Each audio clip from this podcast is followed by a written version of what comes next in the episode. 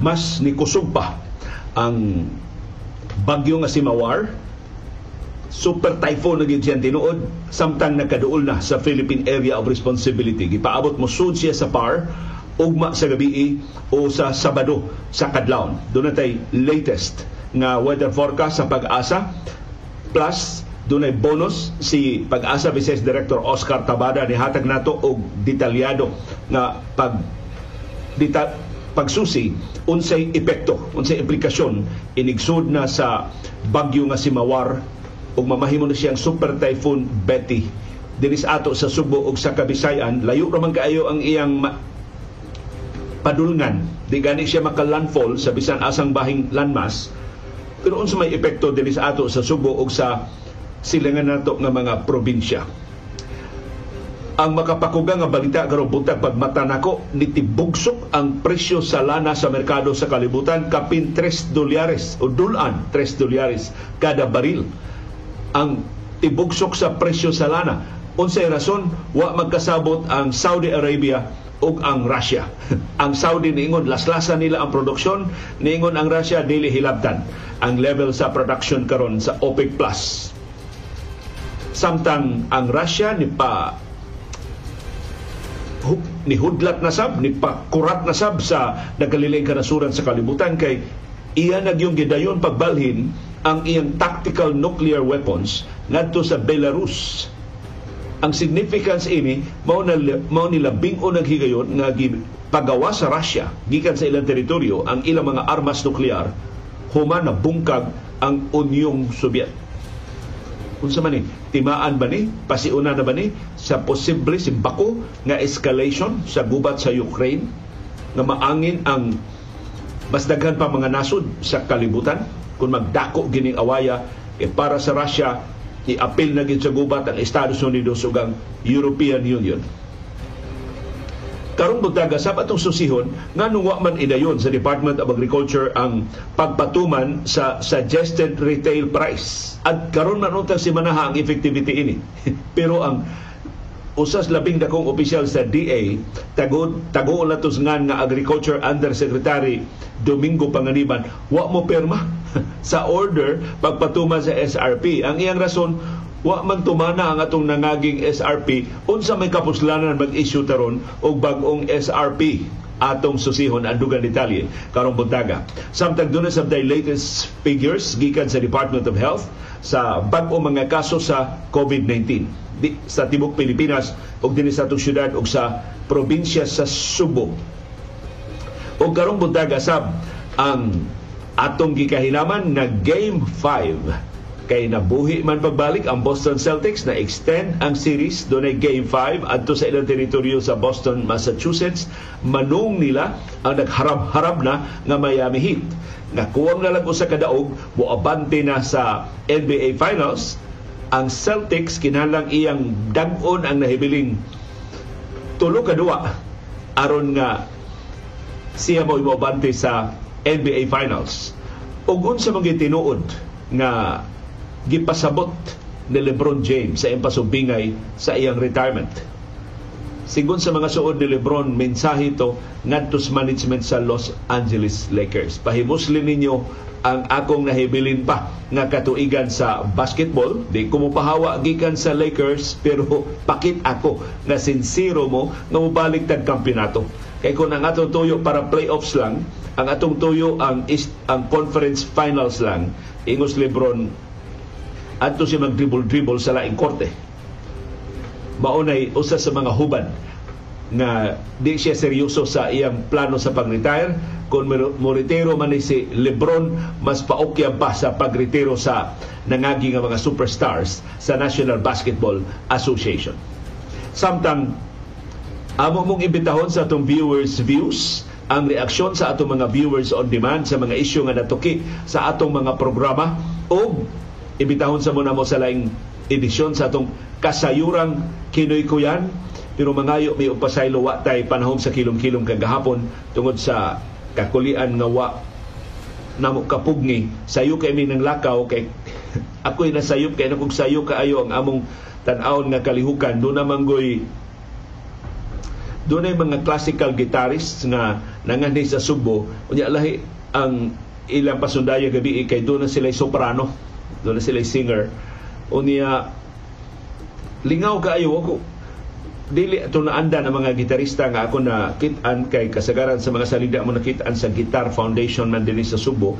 Dito gihapon si Anton Solomon. In fact usa siya nang imbitar namo ang magtutudlo sa gitar ni Iris niya. Laing estudyante ni Anton dito sab si Lucas Aligrado so nananaw mi haskang lingawan namo dito sa Marcelo Fernan Press Center ang salida sa UK bigyan ako alas 7 magsugod. Alas 7 immediately ay so nanihapon mi daan unya daghan kay mig giistoryahan nalangay hinon mi pag-abot. Pag-abot na mo dayong sugod wa nay parking.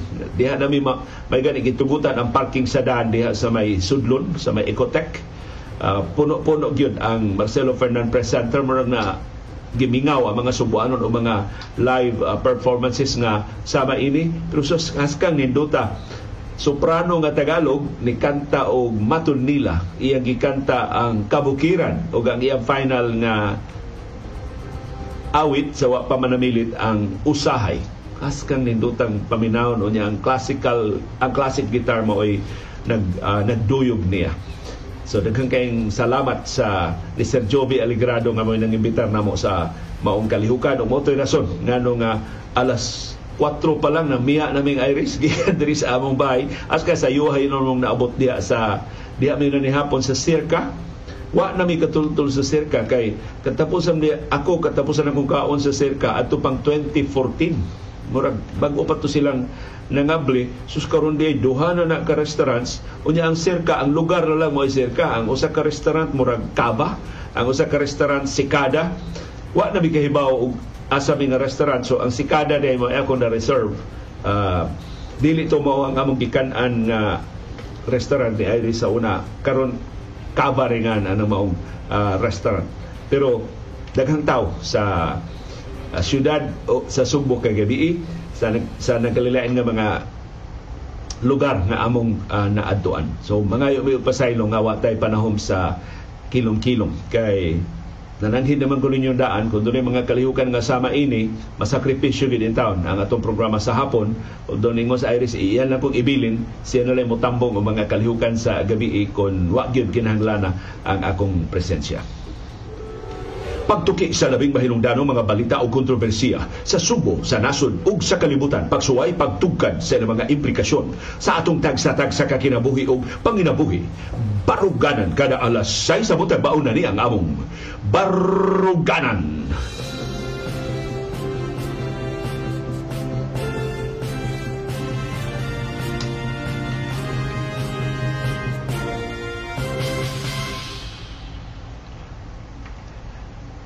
Malipayong Biyernes sa buntag Subo, Kabisayan ug Mindanao live gikan sa Bukirang Barangay sa Kasili sa Konsolasyon. Kumusta inyong panikay-sikay ning sayong kabuntagon?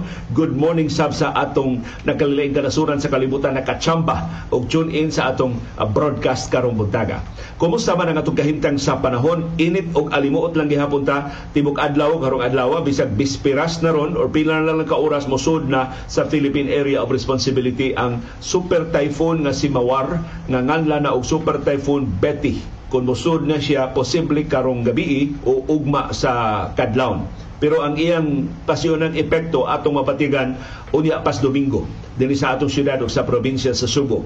Matod sa pag-asa ang syudad ug ang probinsya sa Subo, ang tibuok Visayas ug ang tibuok Metro Manila ug ang tibuok Luzon ug dakong bahin sa Pilipinas mapanganuron ngadto sa mapanganuron kaayo ang atong kalangitan karong adlaw. Doon natay patak-patak nga pag-uwan, pagpanugdog ug pagpangilat tungod sa southwesterly wind flow, ang transition na padung sa habagat ug tungod sa localized thunderstorms. Hain naman ron mahimutang ang super typhoon nga si Mawar. Nagihapon siya sa gawas sa Philippine Area of Responsibility pero nagkasikit na gid siya. Hapit na gid siya mo sud sa par. Alas 3 ganinang kadlawon ang super typhoon nga si Mawar nahimutang 1,740 kilometers sa east of South Eastern Luzon. So perti na niya taasa. Layo na kayo gikan nato dinhi sa Subo. Ang iyang coordinates 14.9 degrees north ang ato 10 degrees north at ang atong reference din sa Suboson. Ibabaw na gid kaayo og 140.3 degrees east. Ang daotang balita mao, mas nikusog pa gyud ang bagyo nga si Mawar. Niabot ang iyang maximum sustained winds of 215 kilometers per hour duol sa tunga-tunga. Ang iyang gustiness o pag-unos moabot na og 265 kilometers per hour. Na yung kusuga. Ang iyang pag-irog westward. So wa na sad siya musaka, padung na sad siya sa kasadpan nga bahin sa atong nasod at 20 kilometers per hour. So ni, ni kusog og jutay, jutay lang ang iyang pag irog. Atong ikumpara sa Yolanda, ang movement atong ang pag-irog atong Yolanda moabot og 30 35 kilometers per hour. So perti paspasa atong Yolanda. Kini nagkamang niabot og 10 kilometers per hour, nag 15 kilometers per hour, ni balik og 10 kilometers per hour, gahapon nag 15 na sab karon nag 20 kilometers per hour na. So mo na ang latest na monitoring sa pag-asa sa super typhoon nga si Mawar, mas ni kusog pa siya fueled sa kainit sa surface sa dagat. Iman eh, ang kainit sa dagat mao na fuel aron mo samot og kakusog mo siaw gara ang mga bagyo. Umotoy usas na kapagara adtong bagyong Yolanda kay ni atong paglatas niya in 2013 sa Pacific Ocean init ang surface sa Pacific Ocean ug mao tong perting bagisa niya pagtugpa sa Eastern Visayas, sa Northern Cebu, sa Western Philippines ug sa uban pa nga mga bahin sa atong nasod nga iyang gigusbat.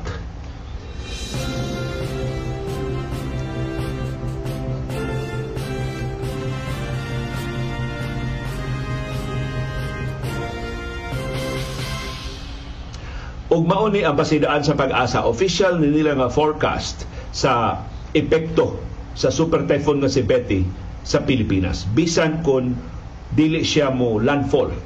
Why landmass sa Pilipinas nga iyang tugpahan? Gawas kon simbakulay ora to ang bagyo baya mag-usab-usab og direksyon pero kung just in case ang bagyo mo liko pa dong sa ubos igo ang Northern Luzon. Pero kung magpabilin siyang path ang extreme northern Luzon ay maigo ang Batanes, ang Babuyan Islands. Posibleng mao'y isahan og warning signals. Kay sila kinadulaan sa ruta sa Bagyo pero ang mas dakong kahigayonan mo recurve ang Bagyo muliko siya pa sa taas o muadto sa southern Japan. Mao na ang pangagpa sa pag-asa. Unsa may epekto sa Super Typhoon Betty kung makasud na sa Philippine Area of Responsibility kusog kaayo ang uwan nga mahiaguman sa Northern Luzon So di sila direktong maigo pero sila mabubuan sa kusog kay uwan. Sus ang Guam naigo na sa beti parting kusuga sa uwan naglandslide, nagbaha ang pipinakabahin dito sa Guam. So mao sa na mahitabo sa Northern Luzon gipasidan andaan nga posibleng mo dahili ang yuta tungod sa kakusog sa uwan nga ibundak ining super typhoon nga si Betty. Unya kung dili mo kusog ning iyang pag-irog makabuylo ug bukbo ang iyang uwan sa mga lugar nga iyang maagian magsugod na ning kusog kaing uwan diha sa Northern Luzon ini ka Domingo o ini ka Lunes sa sunod semana. Puno ini ang kusog kaayong puwersa ining Super Typhoon Betty mabatyagan sa extreme northern Luzon.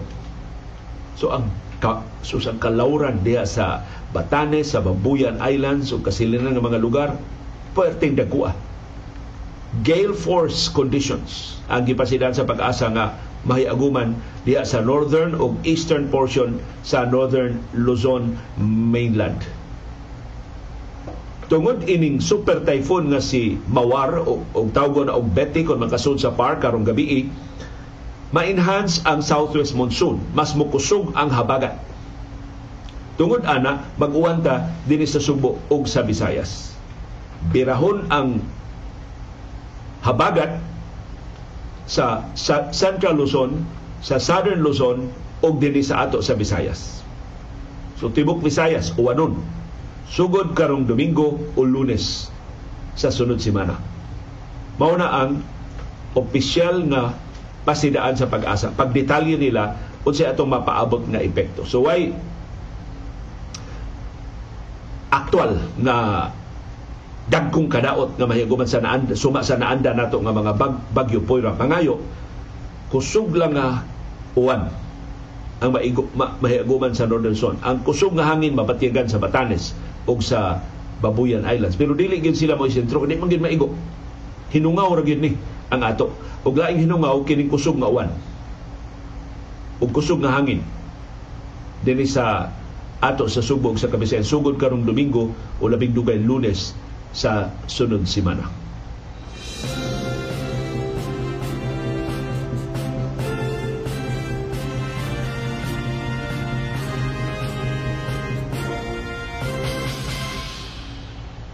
Daghang salamat sa pagtukaw ni retired pag-asa Business Director Oscar Tabada. Gigasahan ta niya karubuntag og customized, localized nga forecast sa epekto sa Super Typhoon Betty dinis ato sa Subo o sa Central Visayas. Mato ni Director Tabada, ang mas kusog nga habagan mubukbok og light to moderate rains.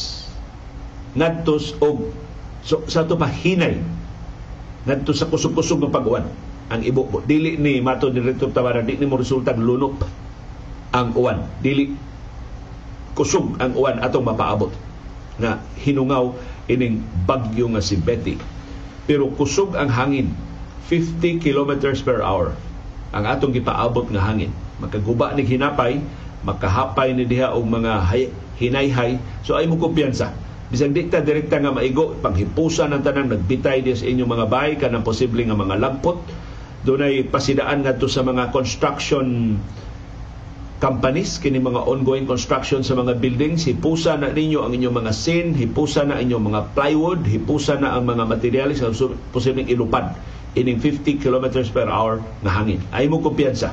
Kana inyong mga damba i-secure na. Kung mahimo ipakanaog lang una kanang mga butang nga naa sa ibabaw na posibleng mapalid makapiligro hinuon sa kasilinganan nga mga kabalayan.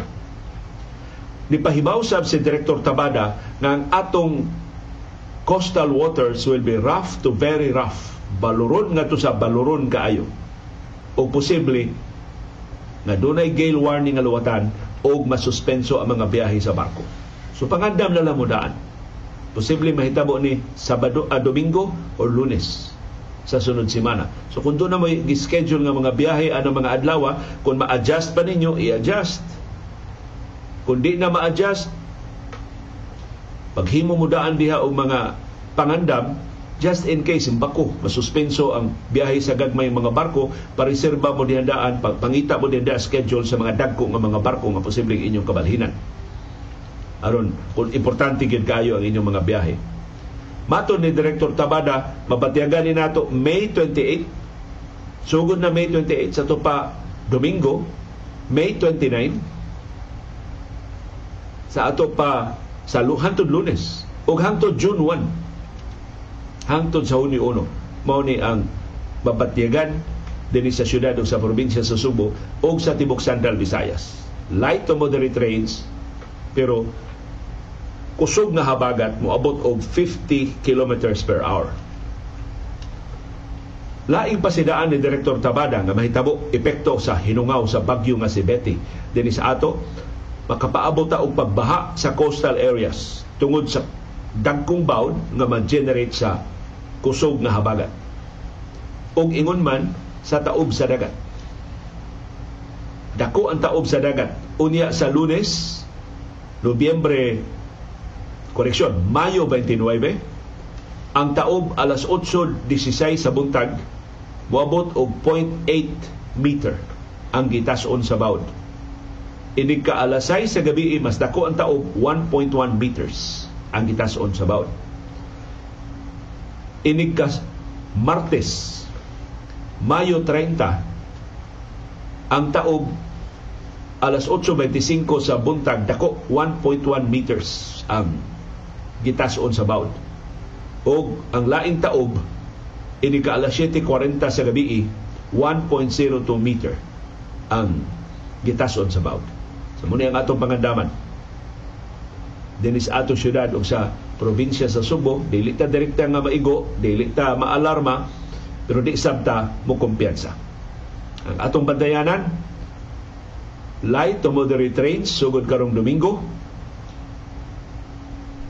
dagko nga baud, posibleng pagkakansela sa mga biyahe sa mga barko sugod sa karong Domingo o sa musunod nga mga adlaw sa sunod semana o posible nga pagbaha sa coastal areas tungod sa panag-abot sa uwan, kusog nga hangin, dagko ang baod ug taog ang dagat.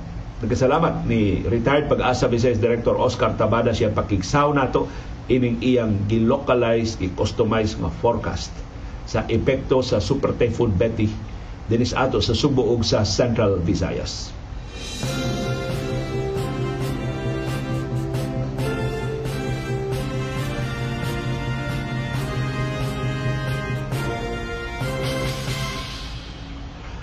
Unsay nahitabo sa Guam sa dihang gikusukuso sila sa super typhoon nga si Mawar nga mahimong super typhoon Betty igabot din sa ato. Unsa intay epekto ngadto sa Filipino community? Ang good news why bisan usa ka Pilipino nga naangol o namatay? In fact why namatay sa sa tibok buwang tungod sa bagyo ina na ka secure ang ilang mga istruktura dito. Nya dunay dulan sa libo nga gi-consider sa gobyerno di luwas ang ilang mga bahay kay light ang materials o niya bantang kay sa hangin o sa kusog nga uwan o sa posible nga pagbaha gipabakwit o gibutang sa ilang shelter. So why bisan usa nga namatay? Why bisan usa nga naangol sa bagyo sa Guam? Pero sigon sa presidente sa Filipino community dito sa Guam si Patrick Luces hilabihan kalapad sa kadaot nga ilang nalilian pagkahuman jug bagyo nang li, sila sa ila mga bintana pag lurang sa hangin although di pa na luwas ha? Perting gabihas kadaot mga sakyanan murang mga duwaan nga nag napalid sa hangin. Mga SUVs niya dili ni gagmay nga mga sakyanan napalid sa hangin. Perting kusugang sa hangin dito sa Guam. Naputol ang ilang supply sa kuryente. Naputol sab ang ilang supply sa tubig. Sa pipila ka mga lugar. Doon ay pipila ka mga lugar sa Guam nga low pressure lang pero doon nagi uban mga lugar na napawngan gyud sa ilang supply sa tubig. Lapad ang pagbaha dito sa Guam. Doon na sa mga lugar sa Guam nga nidahili ang yuta. So tibok isla nahiagom gyud og grabe nga kadaot. In fact, ang mga naval ships sa Estados Unidos naaman magbase ang pipila diha sa Guam gip gipalawig layo sa Guam aron makalikay sa sentro sa bagyo nga si Mawar. Giisip ang bagyo nga si Mawar nga mo'y labing kusog nga bagyo nga nigo sa Guam sud na sa daghang katuigan. Ang kinakusgang hangin nga nahiaguman sa Guam gikan sa super typhoon nga si Mawar ni abot og 240 kilometers per hour. Ya perting kusog sa uwan. Mautoy hinungdan sab sa ilang pagbaha og sa pagdahili sa yuta.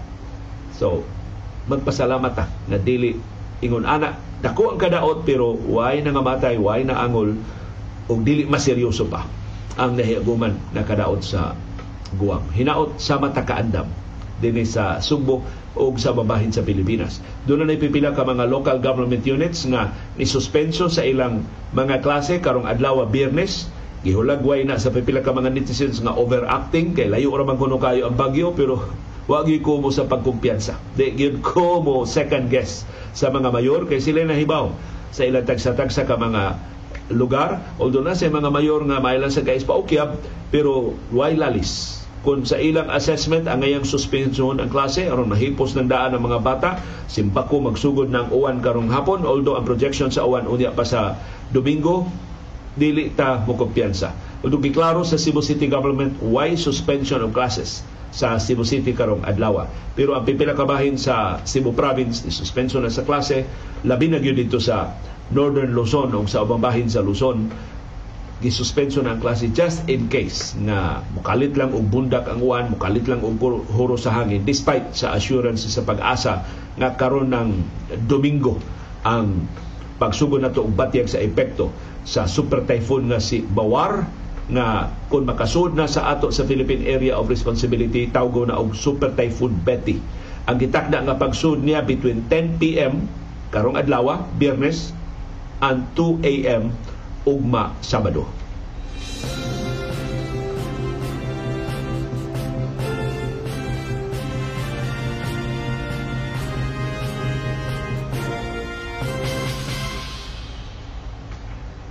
Ang labing makapakugang nga balita sunod sa Super Typhoon Mawar ang pagtibugsok sa presyo sa lana sa world market.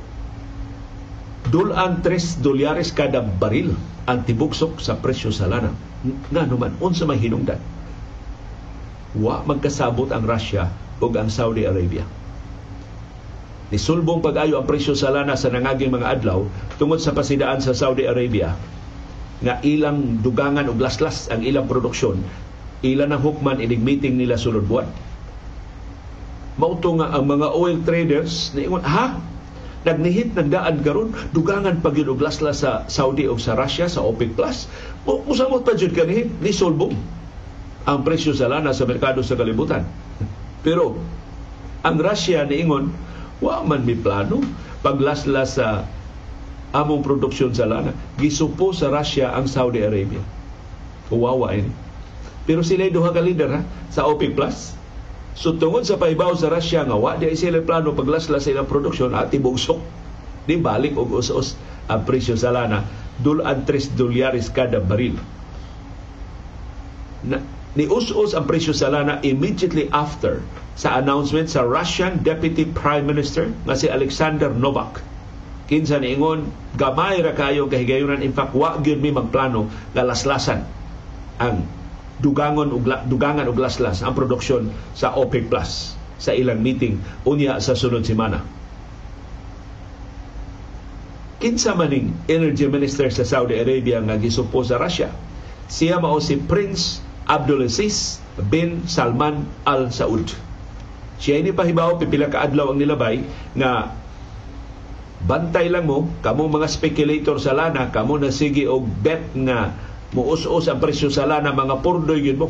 Kay sa among meeting karong Hunyo posible among dugangan kini kapi na 3 milyones ka baril sa lana nga gilasla sa daily production. Pero gawa sa Deputy Prime Minister sa Russia si Russian President Vladimir Putin mismo ni buko sa Saudi Arabia mato ni Putin oil production cuts were required to maintain a certain price level. Losses were curbed. Why laslas? So sa lahat ng pagkasulti ni Putin, why laslas sa presyo sa lana? O giklaro gyud si Deputy Prime Minister na wa sila plano na dugang laslas. So mo ni nga nitibugsok pag-ayo ang presyo sa lana sa merkado sa kalibutan. Nalimitahan lang og jutay ang pagtibugsok tungod sa kaway say klaro sa sabot-sabot nilang US President Joe Biden na nangu sa mga Democrats o ni House Speaker Kevin McCarthy nga mo'y nangu sa mga Republicans. In fact, ang mga Republicans mo bakasyon kay Memorial Day man dito sa Estados Unidos, mo bakasyon sila, mobalik sila humana sa holidays. Pero mobalik ni sila og two days before June 1. so, apiki na. Ug maura ginay naka pugong nga wa hingpit mo tibugsok ang presyo sa lana sa merkado sa kalibutan kay wa pag kauyunan ang pag isa sa debt ceiling sa Estados Unidos nga 31.4 trillion US dollars. Gamay na lang kaayo ang nahibilin nga mga adlaw sa di pa mo default ang Estados Unidos. Pasabot mahutda na siya og kwarta pagbayad siya mga utang o sa uban niya nga mga obligasyon. Natuguti ako lang sa isumpay ang latest sa gubat sa Ukraine na makapaalarma sa ning maong development ang Russia ni dayon sa iyang plano pagbalhin sa pipila siya mga tactical nuclear weapons ngadto sa Belarus. Ang leader sa Belarus ni konfirmar na ang mga warheads nagpadung na sa Belarus ning higayuna gikan sa Moscow ug sa babahin sa Russia. Mao ni labing unang deployment sa Russia sa mga nuclear bombs gawas sa iyang teritoryo sukad 1991 kanus an hagsa ang Soviet Union. Ang US State Department ni saway ining deployment sa Russia pero matod sa Pentagon wa mausab ang posisyon sa strategic strategic nuclear weapons sa atong pagkatug yung kalisangan nga mga armas nuklear sa Russia wa ibalhin sa Russia ug wa sa sila nakitang timaan na nangandam na ang Russia sa aktual nga paggamit sa mga nuclear weapons. Kay mao ni bintaha sa Estados Unidos batok sa Russia. Ang mga nuclear weapons sa Estados Unidos in place na na pahimutang na ug ready na. Mas daghan og nuclear warheads ang Russia pero wa pa mapahimutang. Wa pa sa posisyon. Unya kinahanglan ba? Di ba na pila lang ka oras ang gikinahanglan sa pagmontar sa mga nuclear weapons? Wa ta mang, mga ambisyon nga mag-ready sa ang Russia pero manoy bintaha sa Estados Unidos. Mahibaw sila kung ang Russia mo andam na siyang kaugalingon paggamit sa mga armas nuklear si Russian President Vladimir Putin niingon kung simbako layo ora to mudako gid ang gubat ang basulon ang Estados Unidos yung iyang aliado nga mga nasod. Kay ilan ang gipalabdan ang proxy war batok sa Russia. Human nila atakiha ang Ukraine na puglima ka buwan na ang nilabay.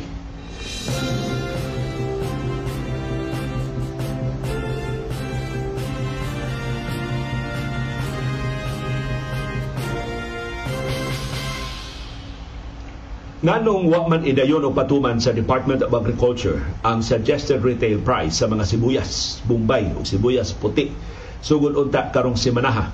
Karon pa ta mahibaw ini kay wa di permahi ang order pagpatuman sa SRP sa labing dakong opisyal sa Department of Agriculture next to President Ferdinand Marcos Jr. Pero Marcos wa mo tunga di SDA so dahog nga siya hawd diya sa Department of Agriculture wa mo perma sa order pagpatuman sa suggested retail price si Agriculture Under Secretary Domingo Panganiban. So matod sa DA, ila lang unang i-postpone. Pero wa pa nila higpit bakuya ilangay lang ang pagpatuman sa suggested retail price nga 150 pesos per kilo ang sibuyas bombay o 140 pesos per kilo ang sibuyas puti. Si Agriculture Senior Undersecretary Domingo Panganiban nagdumili pagperma sa draft order sa SRP para sa mga sibuyas.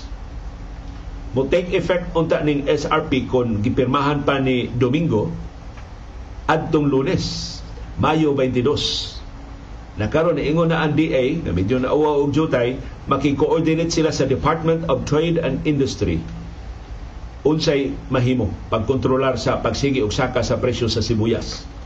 Pagparensan sila sa pagmonitor ug sa pag-inspeksyon sa mga cold storage facilities na daghan puno kay mga sibuyas so di masabtan nganong nisaka ang presyo sa sibuyas. Murag andi na nahibaw nga dunay kartel sa sibuyas nga napamatud na ang House of Representatives in fact doon na sila girekomendar na mga kasong kriminal angay ipasaka ining usar ka grupo sa mga negosyante nga may nakontrolar sa import, sa shipping, sa warehousing, sa trucking, sa tanan nga mga produkto sa sibuyas o ba mga produkto sa agrikultura. Mato di panganiban, wa siya mo perma sa order sa suggested retail price tungod sa zero compliance sa nangagi nga mga SRP sa Sibuyas Bombay. So wa gyud nituman adto nangagi nga SRP so na uwaw na lang ang DA di na nang tingali sila mo patuman og laing suggested retail price. Kay usa man tinuoy kapuslanan sa lagda kun way mutuman. Kung mahinumduman gipatuman sa DA ang suggested retail price nga 250 pesos per kilo sa Sibuyas Bombay adtong Disyembre sa niaging tuig pero human nila luwati ang ilang SRP ni burot ang presyo sa sibuyas Bombay niabot og 720 pesos per kilo. So perting dako as insulto adto sa DA. Adtong Pebrero, karong tuiga, ang DA ni pahamtang na sab og suggested retail price nga 125 pesos per kilo. Pero wa gihapon tumana sa mga negosyante sa Sibuyas Bombay. Kaya ang suggested retail price ko dili man ni price control.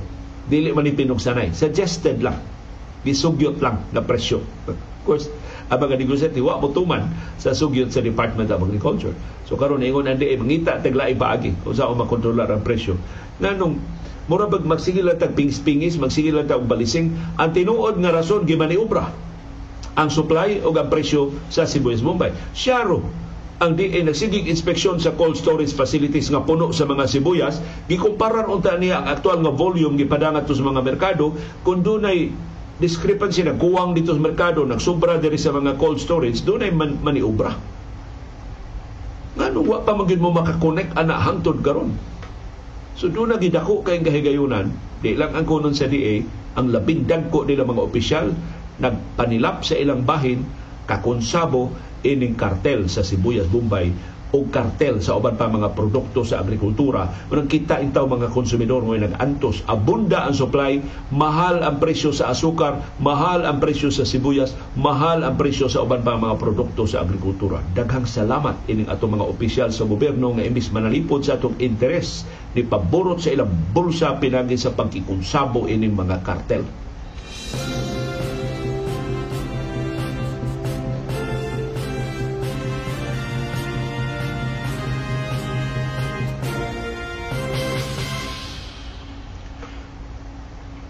Less than 2,000 ang atong bag mga kaso sa COVID-19 pero nisaka og jutay kon ikumpara sa nangagi nga mga adlaw. Gireport sa Central Office sa DOH nga doon natay 1,854 kabag-ong kaso sa tibok Pilipinas gahapong adlaw. Nisaka ang gidaghanon sa atong active cases niabot og 16,482 ang mga pasyente nga naaron sa atong mga ospital o isolation facilities. Pero ang atong nationwide positivity rate nagpabilin sa pag-usos niabot og 23.2% na lang. 23.5% ni sa niaging adlaw. Sa ato pa bisan hinay pero inanay nga ni luya ang tinagdanay sa COVID-19 sa tibuok Pilipinas. Ang Metro Manila gihapon ang top notcher sa bago mga kaso sa COVID-19 gahapon niabot og 576 ang bago mga kaso sa National Capital Region ang projection sa Okta Research Group mubalik og sulbong ang mga kaso karong adlaw between 1,800 and 2,000. Karong adlaw Mayo 26, 2023. Kumusta atong bag mga kaso diri sa Subo ug sa Central Visayas? Ni saka sa Bugjutay.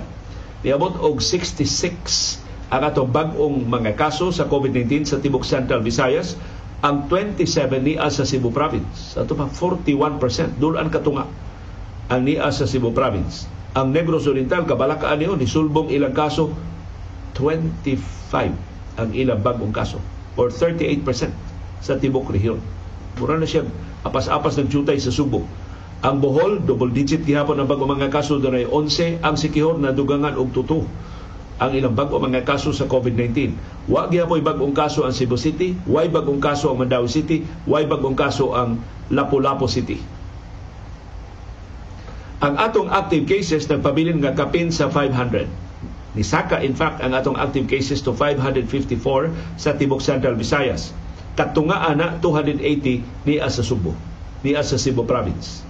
Ang Bohol mo ikaduhang labing daghan og active cases dunay 124 nagsunod sikit na kaayo ikatulo ang Negros Oriental dunay 122 ang Sikihor ni balik og saka ang ilang active cases ngadto sa 13 ang Cebu City na po ang Mandawi City tulo ang active cases. Ang Lapu-Lapu City duha ang active cases So di lang una mo kumpiyansa. Di una mo tangtang sa tong face mask sa crowded areas.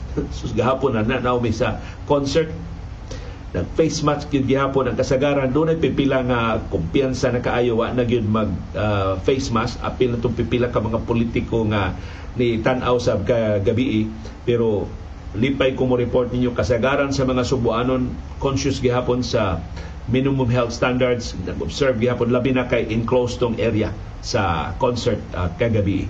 Di lang una ta mo apil sa kinahanglan ng mga tapok-tapok ug tabang lang gihapon ta badlong sa mga kiat-kiat.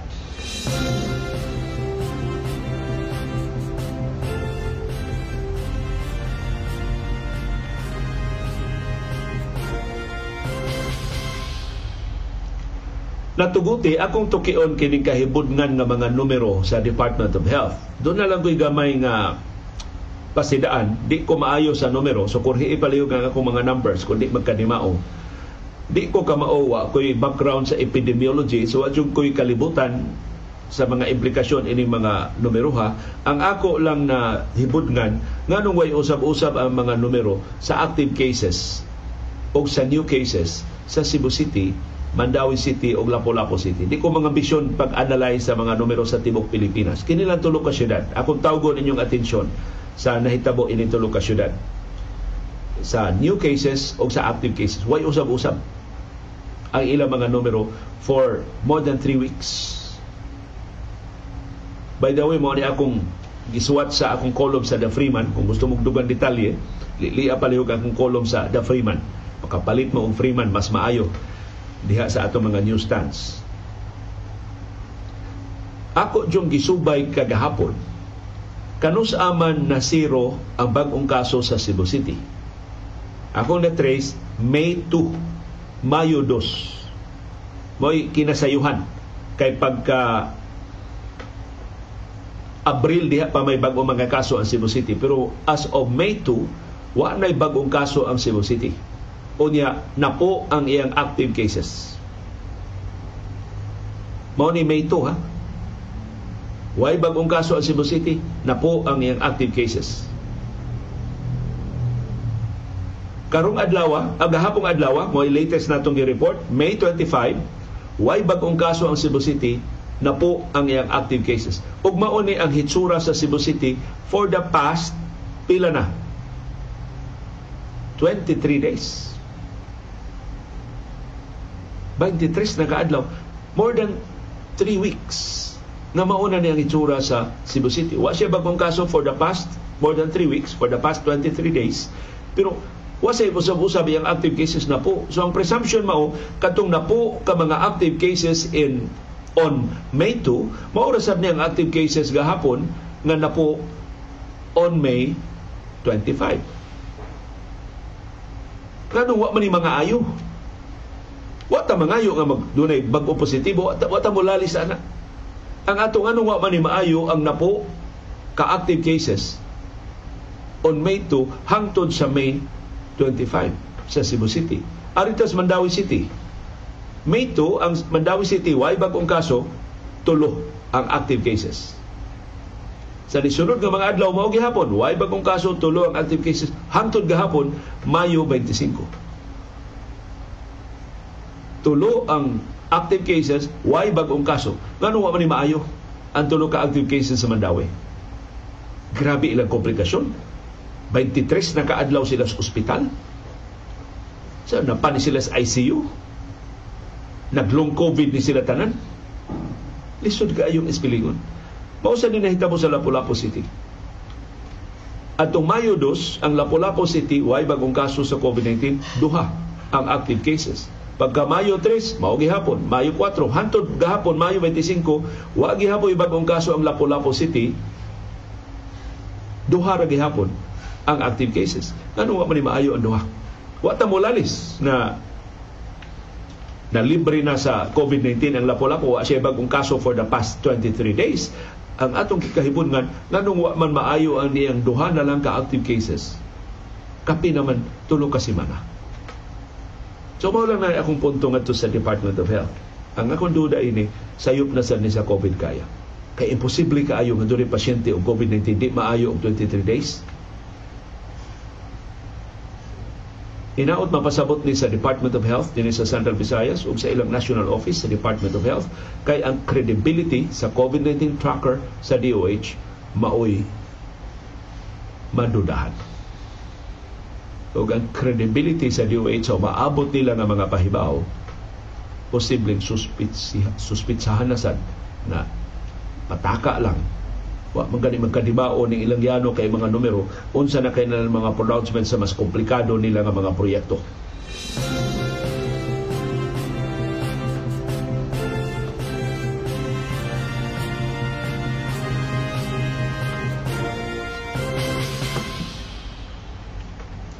Gikan sa COVID-19, arita sa problema sa edukasyon. Giangkon sa Department of Education din sa Central Visayas, kuwangan taong mga magtutudlo unsa kadako ang kakuwang sa atong mga magtutudlo makit-an diha sa gidakon sa atong mga klase matod sa DepEd sa Central Visayas doon natay 70,577 ka mga magtutudlo din sa Central Visayas.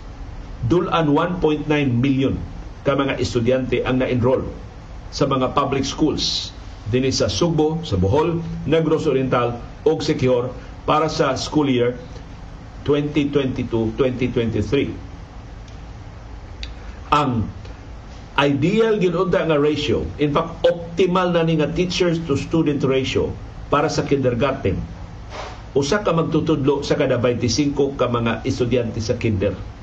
Pero karon dunay mga klase sa kinder moabot og 30, 40 ka mga estudyante. Wa matuman ang ratio na ideal unta aron makakat-on ang mga bata gikan sa ilang mga magtutudlo.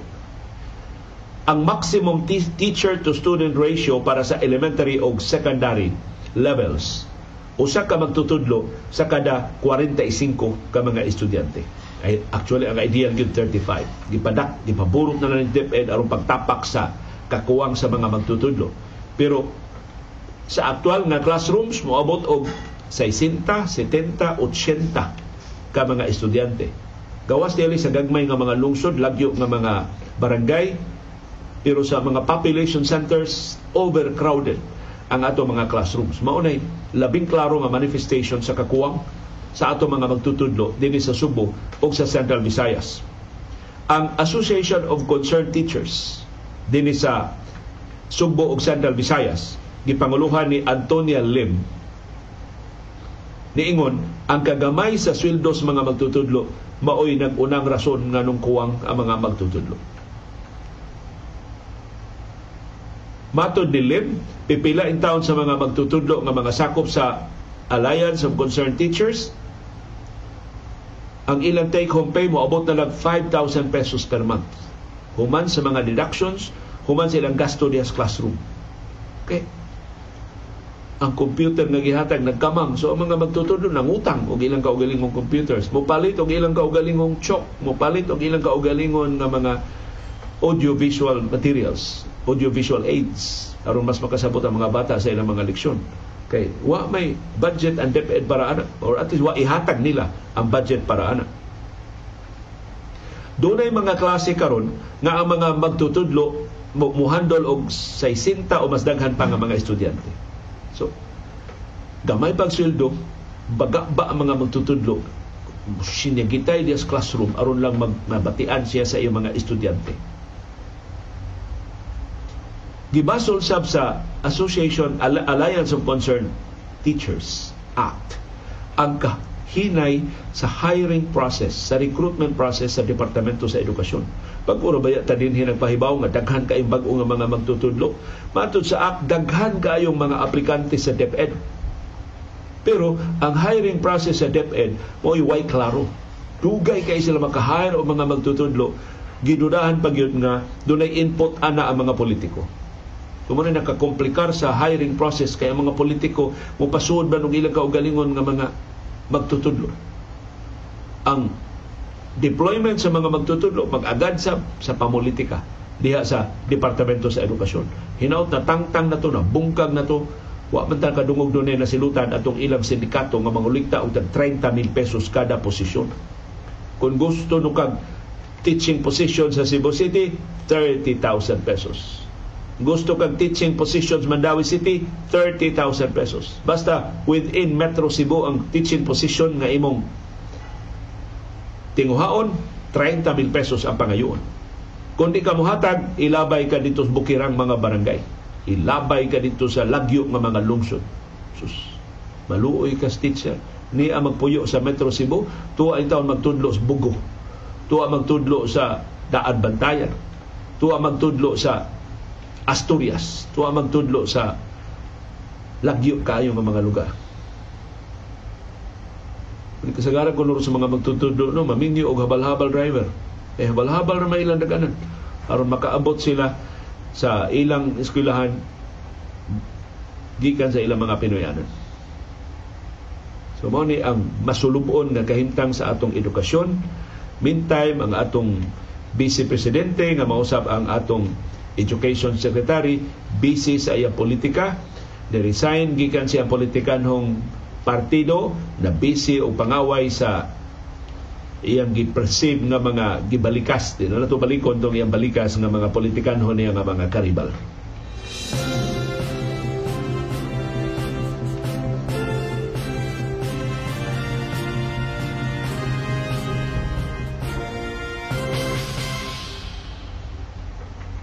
Gipahibaw sa Department of Interior and Local Governments DILG sa musunod nga mga adlaw pasakaan na nila og kaso kadtong tanang pulis nga nakit-an sa CCTV nga naghinakutay og shabu. Atol sa pagronda atong bodega sa Tondo sa Manila. Nagipanag iya sa kanhi Police Master Sergeant na si Rodolfo Mayo Jr. adto ning Oktubre sa tuig Ingon si DILG Secretary Benhor Abalos, daghan kay mga pamalibad ang mga pulis, pero ang video mo'y labing lingon nga ebidensya. Base sa video, matod ni Abalos, ilang gisubay kinsa tong mga pulis nga naapil o ilang kasuhan, mga kasong kriminal o mga kasong administratiba ang ipasaka. Gidudahan nga kini nahibilin nga kapdulan libo ka kilo nga shabu nga balor og 6.7 billion pesos salin na lang ni. Sa mas daghan pag yung shabu pero gipanghakot na sa mga pulis. Nga didto atol sa pagpangronda kay kining video footage nga nakuha ang kinatibuk-an yung footage nga nakuha ni DILG Secretary Abalos nagpakita nga mga pulis murang mga ulmigas nag-ihay lang og hinakutay sa shabu. Gibutang ang shabu sa ilang pribado nga mga auto gikarga ang shabu sa ilang mga motorsiklo gipadagan ilang mga motorsiklo pagsipat pagsibat sa Shabu. O mao ni nakapakumbinser ni Abalos na lapad kayo ang cover up nga naglambigit sa daghang mga pulis apil na sa labing dagko nga mga opisyal sa kapolisan. Nagtukod ang DILG og task force nga gipanguluhan sa Vice Chairperson sa National Police Commission nga si Alberto Bernardo o ang ilang investigasyon mo'y sukaranan sa pagpasaka o mga kaso sa musunod nga mga adlaw. Kay kini sa abalos mo ni chairperson sa Napolcom, isip DILG Secretary. Sa video footage nakita sab nga si Mayo gipusasan o niya gibuhian. Yang ilang palusot kay si Mayo gamiton ni ko noong ta og lain nga operasyon padong sa Pasig. Niitong Abril 10 karon tuiga mao ni ang unang pagpakita ni Abalos sa CCTV footage sa cover up sa operasyon. Niadtong Abril 15 karong tuiga ang PNP Directorate for Investigation and Detective Management DIDM nirekomendar sa pagpasaka og mga kasong kriminal ug administratiba batok sa 49 ka mga pulis na ilang gilabigit sa pagsuway untang cover up sa kaso ni Mayo. Kasagaran sa mga pulis o mga opisyal nga girekomendar nga ikiha mga sakop sa PNP Drug Enforcement Group. Pero si Abalos, niingon ang ilang kaugalingong investigasyon sa Napolcom mo'y ilang himoong basis sa pagpasaka o mga kaso. So atong tan-awon, mutakdo ba ang investigasyon sa DIDM, sa Campo Crame o sa National Police Commission. Pero kauaw, ang konklusyon sa mga investigador, doon naging cover up, doon naging mga pulis nga ni-appeal na nakikonsabo na sa negosyo sa Shabu.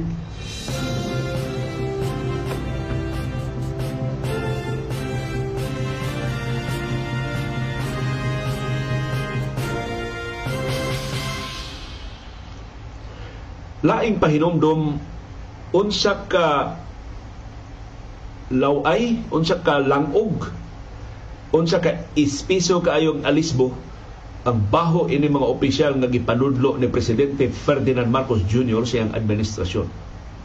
Gipadayon sa Sandigan Bayan ang husay gahapon sa kaso sa pork barrel ni kanhi senador karon Presidential Legal Council Juan Ponce Enrile naa siya sa Malacanang ha pero tan-awan ning iyang agi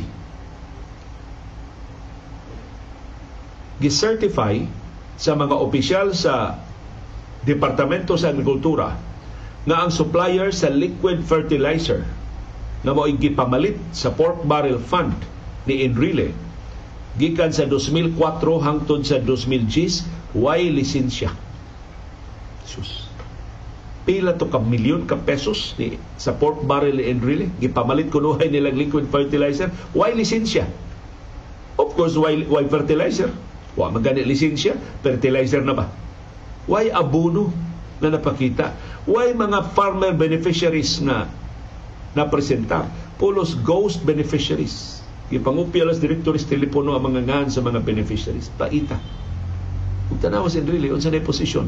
Iyang anak bago lang gitudlo og cabinet rank na posisyon dito sa Cagayan.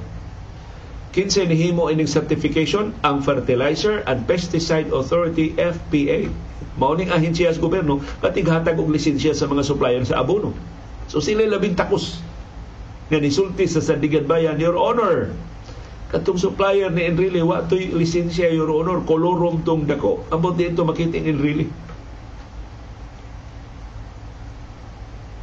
So naka-score ang prosekusyon sa pag-resume gahapon sa husay sa Sandigan Bayan sa 15 counts sa graft case batok ni Enrile o siyang pinangga nga kanhi Chief of Staff nga si Jessica Gigi Reyes o sa lain niyang pinangga nga negosyante nga si Janet Lim Napolis nga nailasab nga pork barrel queen.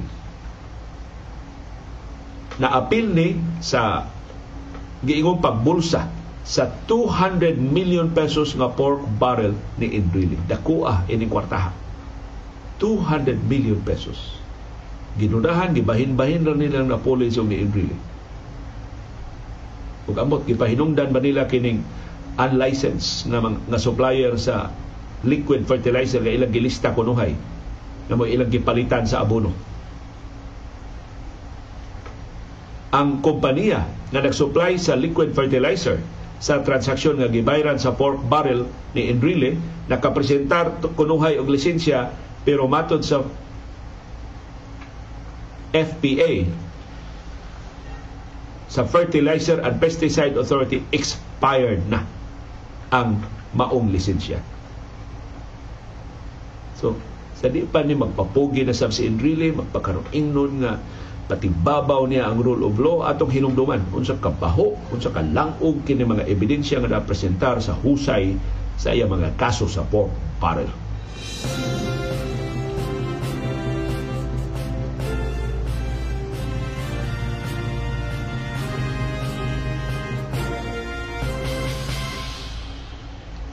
Daghang salamat si Senador Risa Hontiveros wa pagyud kapuyi pagbadlong ini mga binuang sa administrasyon Mato ni Senate Deputy Minority Leader Risa Hontiveros, sa lawayon ang justification ni Presidente Ferdinand Marcos Jr. siyang pag-certify nga urgent ang Maharlika Investment Fund uh, Bill.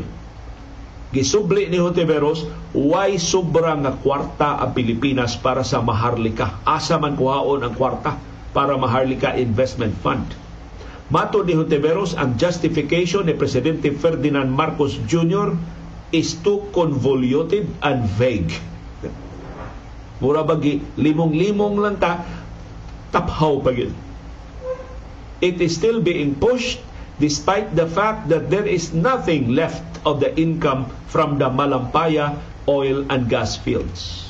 Wa na kita ang Malampaya asa man kwarta ibubo sa Maharlika mato ni Hontiveros and the law that would have raised the government's income from opening mines have not yet been passed. So lain posibleng tinubdan ini ang kita sa mining, wa man mapasara balaod na magpalapad pa sa mining operations din sa magtugot sa mas lapad na mining operations din sa ato. So niingon si Ontiveros, kay wa man tay sobra nga kwarta hilabtan sa Maharlika ang pundo sa Land Bank of the Philippines ug sa Development Bank of the Philippines. Ingon sa University bako maaprobahan kini mao balaod nun. Ug makuha ng kwarta sa LBP o sa DBP dako ng alkanse sa mga mag-uuma o gagmay nga mga negosyante. Kay di sila makaabot sa dagko kay interes sa imposible nga mga terms sa pahuwam sa mga commercial banks anha ra town sila makautang unta sa land bank o sa development bank unya gamito naman kwarta para maharlika unsa pa may ilang mautang Niingon si Ontiveros, peligro sab ang nahunahunaan sa mga proponent sa Maharlika Investment Fund Bill na gamiton ang kwarta sa Bangko Sentral ng Pilipinas. Kay niingon si Ontiveros, gikinahanglan ka ng kwartaha sa Bangko Sentral aron pagpanalipod sa atong peso batok sa external pressures. Kung si Bako doon financial crisis nga moigok sa musunod nga katuigan unsa man ikapanalipod sa Bangko Sentral gikamit man ang iyang kwarta para sa Maharlika Investment Fund. Mato ni Ontiveros, kung wa na kwarta ang Bangko Sentral pagpanalipod sa atong ekonomiya, mo resulta na sa pag tibugsok sa peso, pagsaka sa presyo sa mga palaliton, pagsaka sa interest rate sa atong mga loans. Ug laing nakit ang buslot ni Hontivero sa sugyot sa Maharlika Investment Fund Bill. Gisgutan man ni sa certification ni Marcos gapon nga ang Maharlika importante kay magpasiug data ug daghan kay dagko kaayo higante nga mga proyekto ingos Hontivero unsa man ang mga proyektuhan. Wa gay lista sa mga proyekto nga gastuhan sa Maharlika Investment Fund Bill. Sige sila justify kinahanglan flagship projects kinahanglan tag multi-billions pesos nga mga proyekto. Unsa mga proyektuhan? ang gastuhan. May mo bang inyong ilista? Aron makat maklaro nato dinalian ba gyud kikinahanglan ba gyud ka ng mga proyekto? Di ba na magastuhan sa atong regular nga appropriation kada tuig sa atong General Appropriations Act? So, gawas nga way klarong tinubdan sa kwarta, way klarong padulngan nga mga proyekto ang Maharlika Investment Fund. So ningon si Ontiveros, there's nothing more urgent than prioritizing funding our social services agriculture, transport sector, and energy sector. Maraming pamilyang Pilipino ang namamaluktot na sa maiksing kumot. Nindot sa determino ni Antiveros. Wa na. Ang ila itang habol ko no gamay lang kayo. Gitugnaw na sila grabing katimawa. We must not allow our economy to sink deeper because of unreasonable spending. Pero, ibaw tanan, lone wolf. Siya rin itang usan tikaw-tikaw diha sa Senado. Bisan si Senate Minority Leader Coco Pimentel, doon na siya yung kaugaling mga objections, pero kahibaw ta, kuhito laladyo tayo balitok na spikas.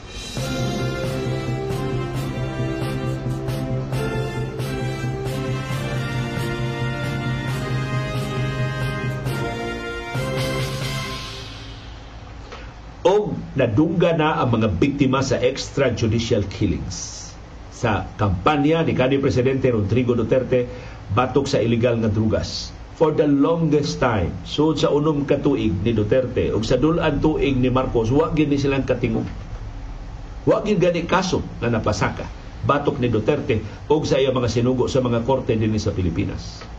And finally, sila karon nakapasabot ngano nga wa sila'y nakabuot nga hustisya bisag gipamatay ang ilang mga anak inosente nga mga bata, ilang mga paryente gidudahan ng mga drogista. Ang mga biktima sa drug war ni Duterte gipaminaw sa International Criminal Court, ICC. Giauhag nila ang giapura nila ang ICC Appeals Chamber sa pag-confirm sa pre-trial chamber decision nga nag-authorize sa formal nga investigasyon sa mga pasangil sa crimes against humanity batok ni kanhi presidente Rodrigo Duterte. Kay kung makaproceed na ang formal investigation, mahimong ipadakop na sa International Criminal Court si Duterte. Ang Appeals Chamber ni atong Marso nitugot sa mga biktima paghatag sa ilang bersyon sa mga panghitabo dinhi sa Pilipinas. Labi na ang ilang komentaryo sa apelasyon sa gobyerno sa Pilipinas batok sa pag-resume sa investigasyon. Matod sa mga biktima, justice and accountability in the Philippines remain largely elusive and victims and victims' families face enormous difficulties in seeking accountability using available domestic legal remedies. Lisod kaayo. Ubos sa sistema sustisya sa Pilipinas ang pagguko ni Duterte. Kaya mga aliado ang nahibilin karon sa gahom. Maikog man si Presidente Ferdinand Marcos Jr. pagtuhil niya So ang tanang mga biktima padayag og suporta sa formal pag-resume sa formal nga investigasyon sa ICC sa mga krimen nga gipasangil batok ni Duterte. Matod sa mga biktima, wa sila nakit-an nga prospect sa genuine investigation o prosecution nga mahitabo dinhi sa Pilipinas. Matod sa mga biktima, wa gid gani investigasyon nga gihimo. Why prosecution nga gihimo sa mga kaso? Nga napasaka na. Pipila ganis mga kaso na pasaka ato pang 2016 hantod karon wa lihuka sa mga prosecutors. Wa lihuka sa mga abogado sa gobyerno.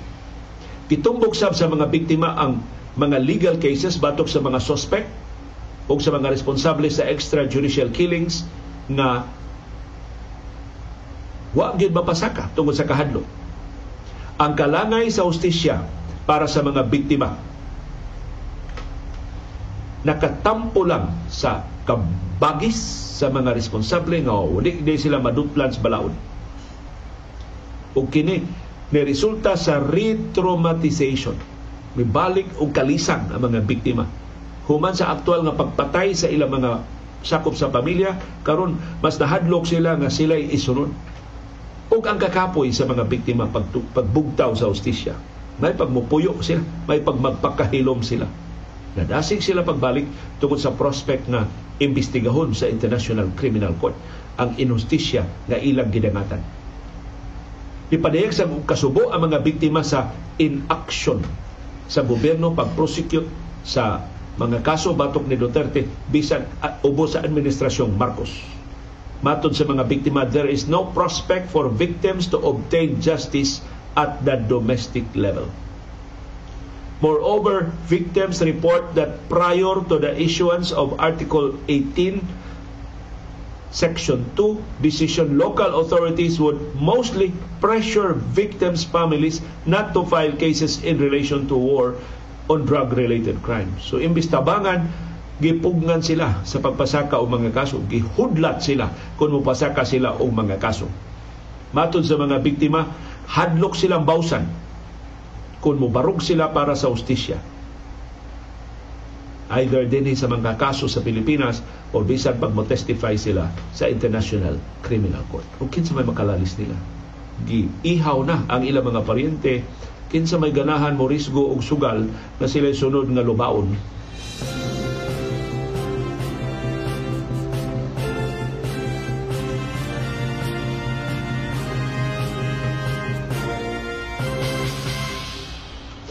sa National Basketball Association sugda na alas 8:30 karong buntag ang Game 5 tali sa Boston Celtics ug sa Miami Heat. Adto ni sa home court sa Celtics sa Boston, Massachusetts manung nila ang Miami Heat nga nag tinguha na pagtiwas sa Eastern Conference Finals aron nga maka pahuway sila kay waiting na ang Denver Nuggets. So, dako as bakasyon, dag, taas as bakasyon sa Denver Nuggets kay unya pa sa June 1 sugdan ang NBA Finals. Nag-una karon ang Heat sa Series 3-1. Usa na nagkadaog ang ilang kuwang mo. Abanti na sila sa NBA Finals batok sa Nuggets. Ang Boston Celtics sila mo daog sa nahibilin tulo ka duwa. Aron nga sila mo makigharong ni Nikola Jokic o kaubanan sa ikaduha nilang sunod-sunod na NBA Finals. Ato ning atangan kining maong duwa.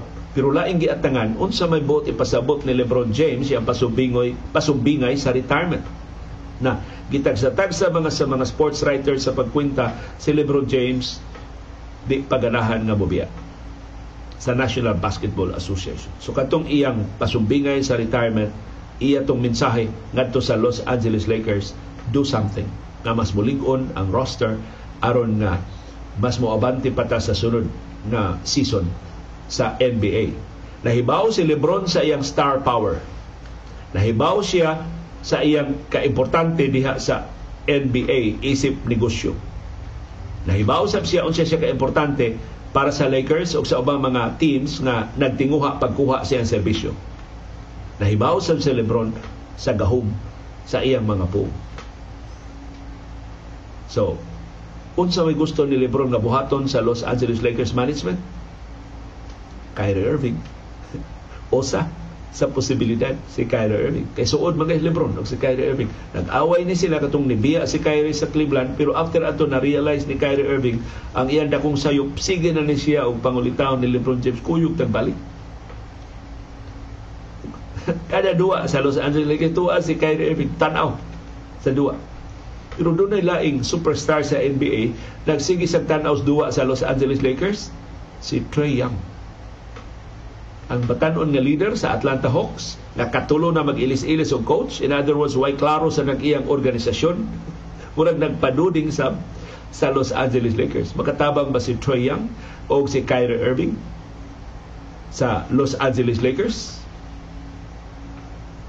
Si D'Angelo Russell murag mao'y casualty sa Los Angeles Lakers. Unya siya mangoy usas labing dakog sweldo diha sa Lakers So aron bakuha si Kyrie Irving o si Trey Young, posible i-ship out si D'Angelo Russell.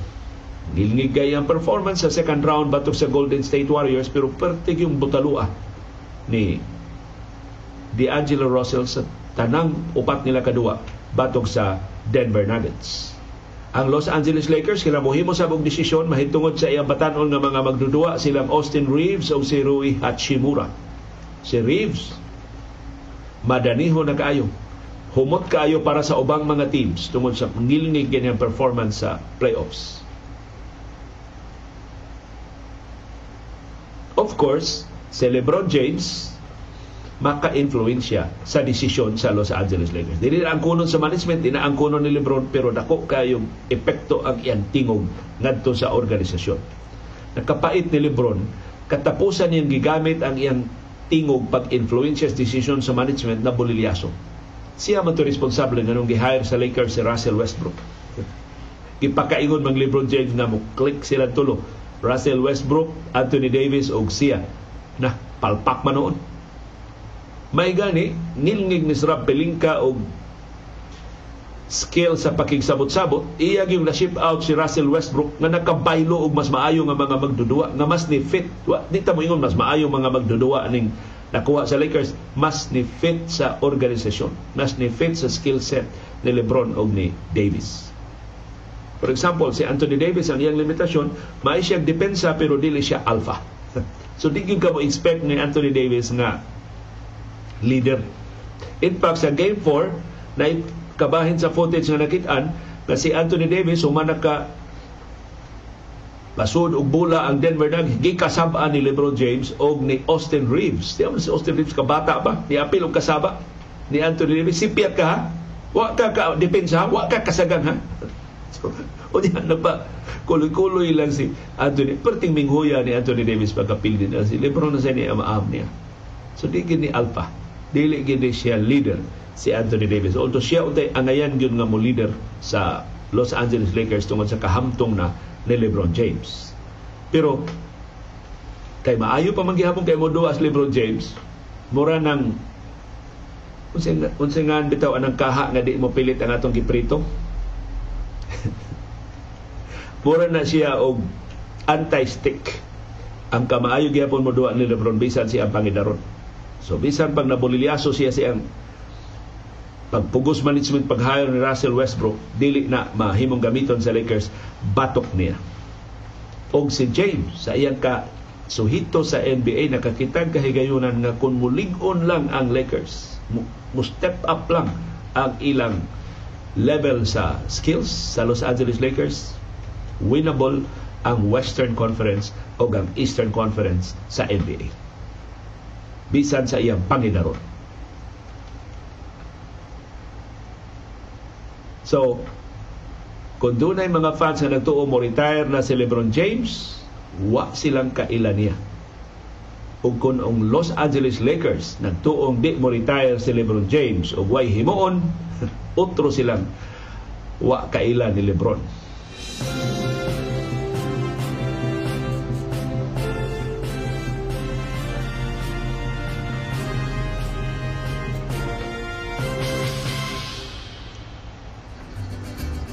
Daghang salamat yung aktibo nga pag-apil o pagsuporta sa atong mga programa. Ani ang atong viewers views. Ang reaksyon sa atong mga viewers on demand sa mga isyu nga natuki sa atong mga programa. Si Cesar Ibanez may tungod ni sa importasyon sa asukar. The Senate should delve in should delve into cost grant pricing so that we would know the whole story What is the purchasing price of the imported sugar? The landed cost, the transportation cost, the storage cost. To whom are the imported selling the sugar and at what price? Then compare with the retail price. In this manner, we would know whether the final retail price is reasonable. We would also know who among the entities involved are earning in an insurmountable amount of money. Sakto kay ning sugyot ni Cesar Ibanez pero kininta na ni pangutana Mr. Ibanez na tubag na ni ni Senador Risa Hontiveros ug sa sugar industry. Ipagawa sila og computation na ang presyo karon sa asukar dito sa Thailand ang selling price din sa Pilipinas 60 pesos per kilo ginansya na gusto kag dugang ginansya ang negosyo is all about profit mahimo kang mosaka og 70 dako na kay nang ginansyaha so karon ang pagbaligya nila sa asukar og 85 pesos per kilo makalilisang na nang ginan makagaba na nang ginansya pero sa taman, di man maminaw si Presidente Ferdinand Marcos Jr. ining mga competition sa sugar industry o Senador Rontiveros. Kay iya man mga paborito nga mga importers. Binilyon ka pesos ang latest kwentada ni Senador Rontiveros at least 14 billion pesos ang tubo ining 440,000 metric tons nga ilang gi-overprice karon ay kung ina ka ng 14 billion adto ra nas mga importers doon ang gitali na misik ana ngadto sa Malacañang mo nang wa ni badlong ining ilang binuang. Si Maria Helena Macaraya. Kanusa kaha mahigmata ang mga Pilipino sa sayop nga pagpili o mga leader sa atong nasod. Senador, Congressman, Supreme Court Justices, why klaro nga baruganan. Na, mga senador o mga kongresista, makapili tagtarong mga justices sa Supreme Court gikan na sa mga leader nga kinarungo na itong pili kay appointed man na sila ang taga Korte Suprema. Pero sakto ka, Helena, sa imong frustration na why klaro ang ato mga leader sa nasod karon. Si Constantino Losada Gandiongko ingon maunay resulta nga modawat og kwarta sa eleksyon human bawion rasab kon makalingkod na labi na og naong gyud og kawat si Beckham Cachero niingon wa gitangtang sa mga taga China ang mga boya kay hadlok nga mopalit ang US kay niingon na baya ang US nga mo defend sila kung dunay structure o bisan unsa nga kipanagi ang Pilipinas nga hilabtan sa China diya sa West Philippine Sea. Si Arnel Guantero may tungod sa National Grid Corporation of the Philippines. Ang NGCP moranig subdivision developer nga wa na incentive motiwas sa subdivision project kay nakapangulikta naman og association dues sa subdivision dues bisan dili allowed. Pero ang NGCP niingon nga nganong dautan naman din sa Pilipinas ang ginansya. Nganong dautan naman din sa Pilipinas ang dividendo. ila magulo nagkatungod. Nikita ang NGCP ang uh, di sila mo ginansya. O si Jennifer Esparagosa Ilustrisimo Ricarte, usas paborito nato nga mga viewers niingon niingon si Dalos illegal kadtong pagpuli niya. Nya karon nga siya gipulihan illegal na. Karon na to ha, illegal ingon ni Dalos kadtong pagpuli niya, legal daw to. So iya pasabot para ni Dalos, legal tong iya pag-asumir sa pwesto, illegal na ni karon ang pagtangtang niya sa pwesto. So niingon si Jenny, karma Dalos is real. Si Ping Olaybar niingon asa man ta mangita og guidance bahin sa COVID-19 kun ang Department of Health di na makahatag sa tinuod nga kasayuran. Sakto na Ping. Niya, ang pait pag yun, kining sayop nga kasayuran sa DOH mao ni basis sa policy making Mao nitong basihan sa atong pag duma o mga lagda mahitungod sa COVID-19. Mao itong nakabikos-bikos ang atong kampanya kay erroneous ang input gikan sa DOH. Si Rosal Rosada niingon maayo unta sa police organization nga kutob sa mga police personnel nga dunay derogatory record labi na kung makahimo og krimen pahamtangan dayon og dishonorable discharge. Gausik-usik lang sila sa buhis sa katawhan. Samtang si Levinas Marks niingon ni suway kog check sa Facebook sa Public Information Office sa Cebu City Hall base na ay gipost nga class suspensions or advisories. Puros raman naong ni Rama o kalihukan ni Rama ang ilang mga posts. Pastilan. Ah, pero giklaro na na sa Cebu City Government why suspension of classes sa Cebu City karong adlaw? Kay layo ra. Wa pa gani kasud sa Philippine Area of Responsibility ang super typhoon na si Betty o dili ta direkta nga maigo karong weekend.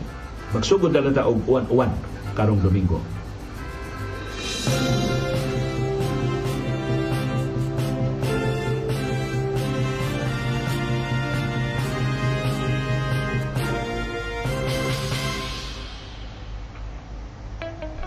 Doon ay daghang matang sa kasayuran. Doon ay kasayuran pinadaylang, dali rang mahibawan Dunay say kasayuran gitaguan, gilumluman ang ayang kuykuyon sa katawhan. Kasayuran kinoy-kuyan. Si House Speaker Martin Romualdez gihulagway nga hilaw sa pagdemote ni kanhi Presidente Gloria Macapagal Arroyo giisip nga taphaw kay bata pa kais politika o gituuhan nga wa pay hanaw sa kabangis sa panimaos ni Arroyo sigurong makatilaw pero human nilabay ang pipila ka mga adlaw, si kanhi Presidente Arroyo nagpabilin man nga way kisaw, bisan ang iya mga loyalista pabiling nagmingaw. Murag ni dawat nga sa liderato sa House, di gyud sila makatugaw. Bisan ang kampo ni Vice Presidente Sara Duterte Carpio, wa say kisaw o bisan unsang kalihukan nga gihimo.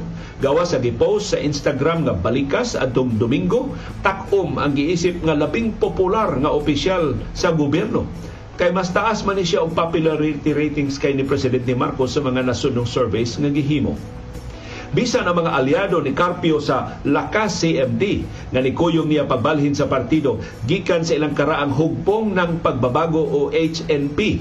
Wa mo dason si ang resignasyon na isog kaig detalye. Naghisgot gud og execrable power play o political toxicity gihulagway karon si Carpio nga mao tinuod nga hilaw. Sa away nilang Arroyo o Romualdez siya nakisawsaw.